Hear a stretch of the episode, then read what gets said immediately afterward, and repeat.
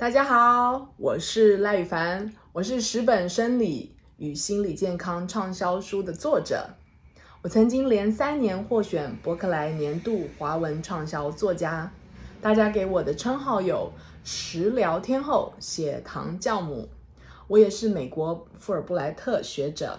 为了要庆祝这些书的电子版上市，我将为大家一一介绍他们。每一本书，我都会带着你们导读，让你们更深入的了解我的书和它的内容。今天我将为大家导读二十八天超便利根治饮食法。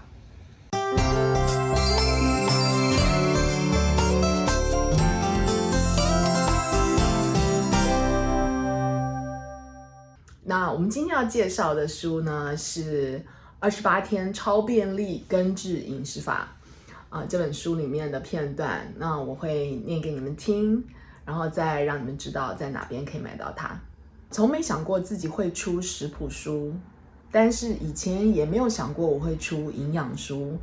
我本是心理咨商师，在协助饱受心病困扰的患者咨商过程中，突然发现我最重症的忧郁症病患都是吃全素的。就这样，我一头闯进了健康饮食的领域，受了健康饮食的训练。营养书出版之后，大家试了，瘦了又健康了，就开始敲碗要求食谱。以前一直觉得一定要厨师才可以出食谱，一定要很厉害的人才可以下厨。由于我公婆开餐馆，我先生家里所有的人都很会做菜，因此我刚嫁进他们家时，只要一做菜就满心的焦虑和不安，因为我比较不会做。所以做菜的基本功夫都是夫家教的。他们给我的印象是，做菜充满了规则，什么都一定要这样，一定要那样。因此，做菜对我来说是一个战战兢兢的过程，想到就头痛。后来获得美国富尔布莱特奖学金到中国做研究，我在中国请了一个为我们家做菜的阿姨，她翻转了我对做菜的印象。她做菜时总是很开心，有时我看她在厨房里转，汗流浃背，但却是吹着口哨，唱着小调。她总是说做菜没有对错，不一定要怎么样，只要好吃就好。是啊，他的菜怎么做怎么好吃。后来开始接触健康饮食，才知道他的菜好吃，是因为他都是用最新鲜的营养食材料理。我记得阿姨那时常抱着老家的土鸡蛋，坐十几个小时的火车给我们送蛋来。原来只要食物天然原型，油脂够饱足，菜就会很好吃。我在书里所描述的饮食方法称为根治饮食法。很多人以为根治饮食和其他健康饮食法一样，一定要有很多限制才会有效。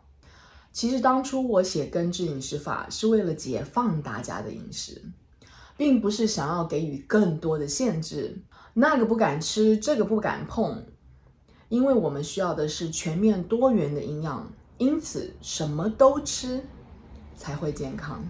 只要你把握好食物组合和进食顺序，就能得到平衡。根治饮食跟生酮饮食有什么不同呢？生酮饮食是高脂肪、适量蛋白质和低碳水化合物的饮食，原先主要是用于治疗儿童困难控制型癫痫的一种饮食法。根治饮食跟它不同的地方在于，我们所摄取的油脂没有蛋白质来得高。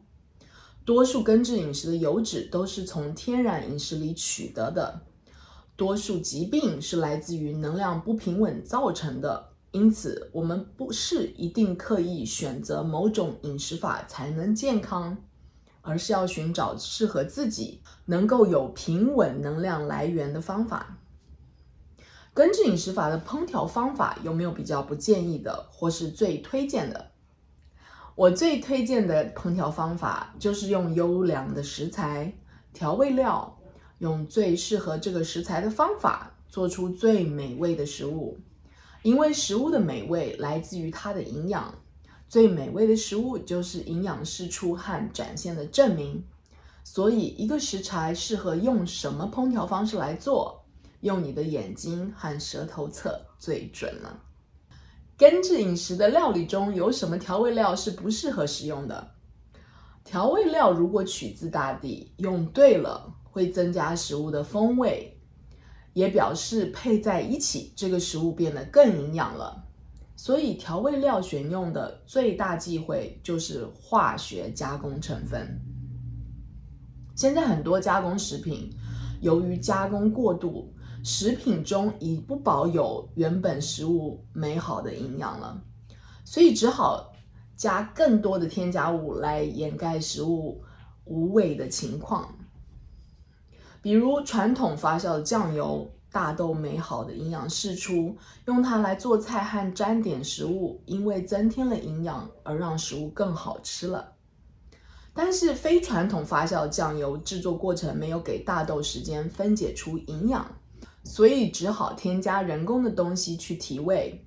用这样的东西来做菜和沾点食物，它虽然有味，却都是假造出来，混淆舌头的味觉，对身体健康有害无益。因此，购买调味料的时候，最好要看成分原料，而不是营养成分。也不是营养标示，成分原料如果出现化学元素或是人工色素几号几号，那表示它很可能并非传统的制造过程，所以要外加色素让它好看，或外加化学让它好吃。这就是我今天呃为你们导读的二十八天超便利根治饮食法，希望你对根治饮食法。有更多的了解，也欢迎你加入我们这个大家庭。